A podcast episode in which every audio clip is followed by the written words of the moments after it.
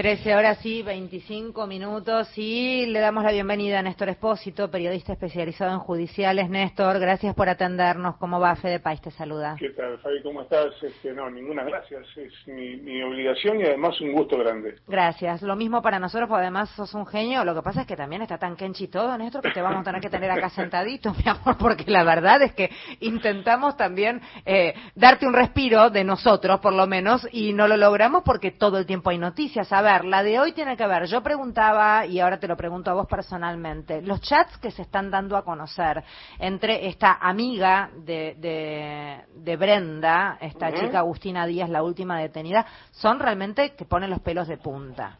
Eh, sí, y, déjame agregar una cosa, este, son incompletos, hay más. Hay más todavía no se han conocido, eh, pero hay más, hay más.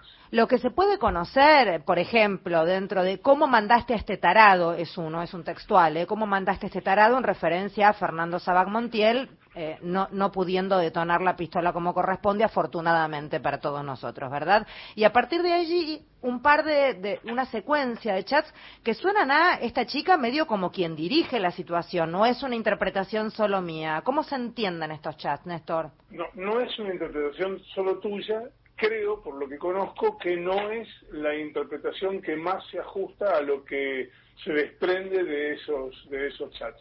A ver, el diálogo, cuando vos lees un diálogo por WhatsApp, hay una cuestión impersonal que te omite saber en qué tono está dicho, en qué contexto. Bueno, em, la primera impresión es eh, esta chica, Agustina Díaz, era como una suerte de jefa, dicho entre comillas, de Brenda Uliarte y le reprochaba que en algo que Agustina Díaz tenía mayor responsabilidad que Brenda, había mandado a un tarado a ejecutar a la vicepresidenta. Del contexto general se desprende como que una vez enterada de lo que había pasado, Agustina Díaz le dice en otro contexto, con otras palabras, che, si iban a mandar a matar a Cristina, hubieran mandado a uno que supiera cómo hacerlo.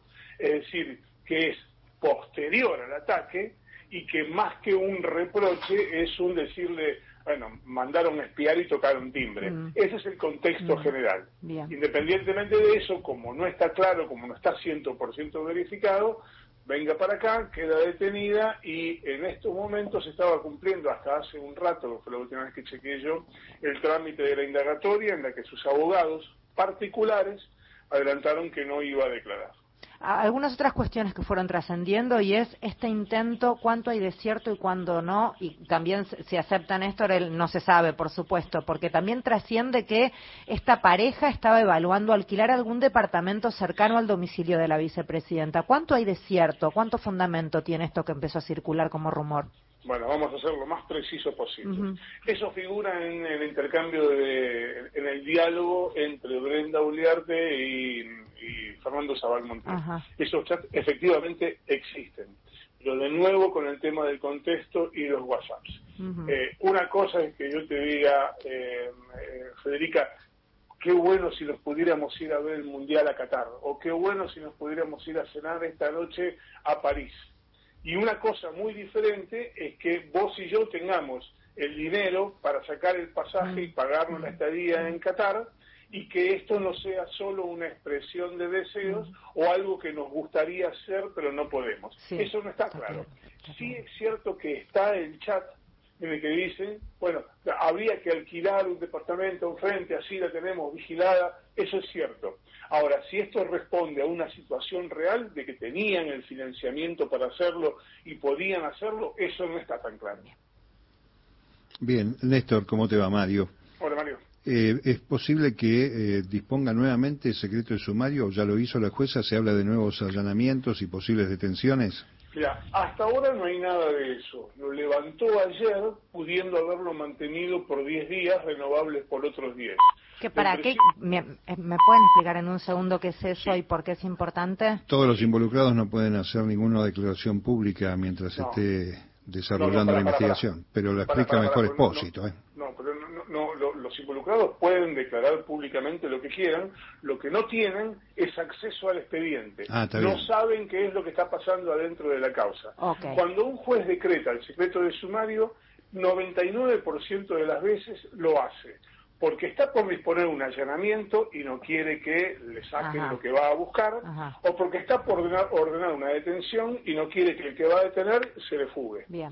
Cada vez que hay un secreto de sumario lo hacen por eso. Reglamentariamente, procesalmente, el secreto de sumario se puede imponer por 10 días, prorrogables por otros 10.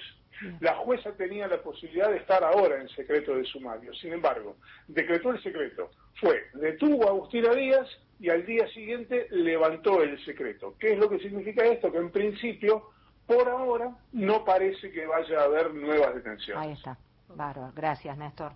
Néstor, ¿cómo estás? Acá NASA te saluda. Hola, Néstor, ¿cómo estás? Bien. Che, uno de los temas que se puso en agenda, por lo menos esta mañana, tiene que ver con y también hay un montón de trascendidos, por eso busco un poco de claridad en ti, eh, tuvo que ver con el tema del financiamiento, ¿no? Comenzó a hablarse de que Revolución Federal en realidad estaba financiada por una empresa vinculada al sector de la madera que a su vez era proveedora de un político importante. ¿Qué hay de todo esto que se pueda clarificar? Esto lo publicó esta mañana el portal del Destape mm. y a ello le damos el crédito. Yo no tengo esa información. Y esto es una reflexión personal y no es información, es una interpretación personal. Si hay un financiamiento a una organización eh, de carácter eh, de ultraderecha, con acciones directas de campo, algunas de ellas hostiles y rayadas en el delito, ese financiamiento rara vez se hace con una transferencia bancaria. Claro. Néstor Espósito es quien está charlando con nosotros, periodista especializado en judiciales. Néstor, otra de las aristas tiene que ver con la vicepresidenta y el abogado designado y qué rol tendrá dentro de todo esto.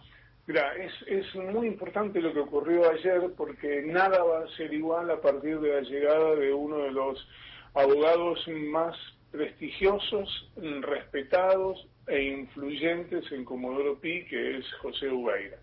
Eh, hablar de José Udeira en Comodoro Pi no es hablar de cualquier abogado. Es un hombre que tiene mucha historia. Muchos de los que están, eh, de los jueces, los fiscales, los secretarios que están en Comodoro Pi, algunos se formaron eh, con la con la impronta de Udeira o sabiendo quién era Ubeira. No, no, cuando Ubeira camina por Comodoro Pi no pasa inadvertido. Em, la elección de Ubeira tiene que ver con una decisión directa de Cristina. Eh, a ver cómo contamos esto.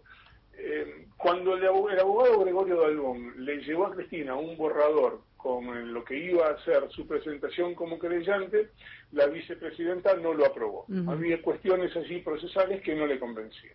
Entonces, a través de un funcionario del Ministerio de Justicia cercano a Cristina, lo contactaron a José Ubeira, quien tiene relación y vínculo personal con Cristina, y también con Alberto. Ubeira es el autor del proyecto de la Corte Federal, de tener un juez por cada una de las, de las provincias argentinas.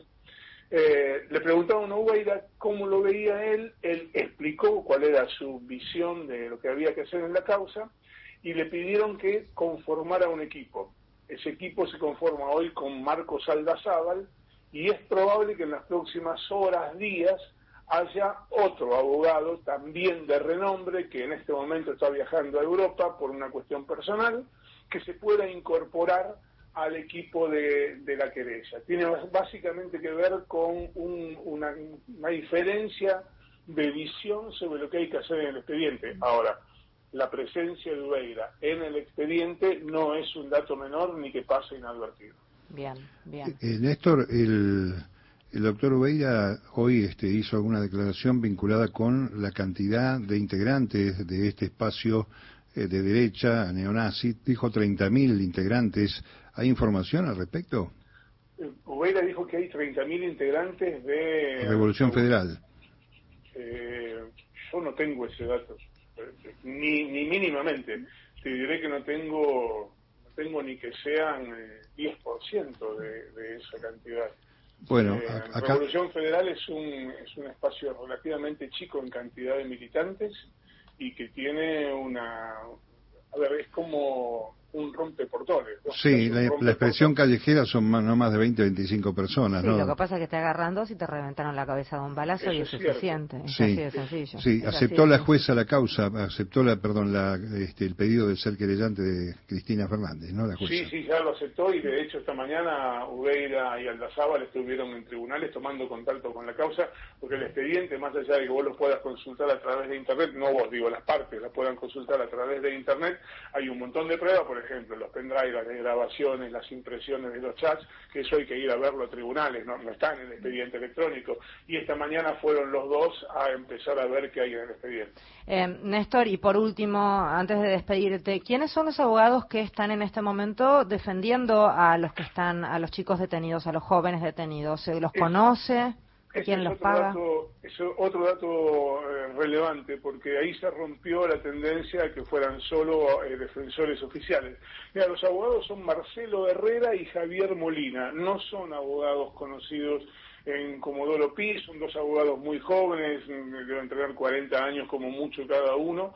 Eh, yo no, realmente yo no los conocía hasta hoy en que se presentaron eh, acompañados por el padre de Agustina Díaz, se los presentaron a Agustina Díaz y ella los aceptó y son los que están acompañando ahora a, la última detenida.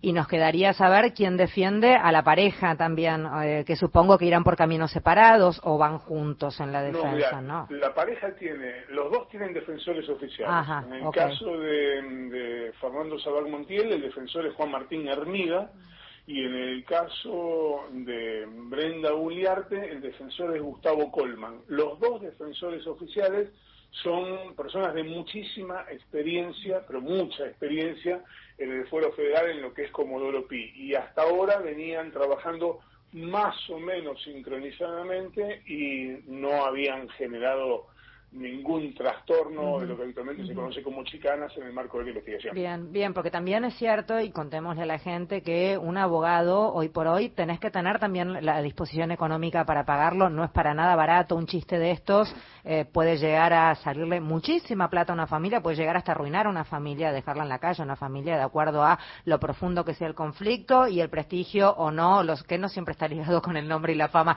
de los, de los abogados en cuestión. Muchas veces los abogados en casos tan mediáticos se ofrecen a Donorem, que es como una forma de colocarse en medios y a partir de allí empezar a ganar cierta notoriedad.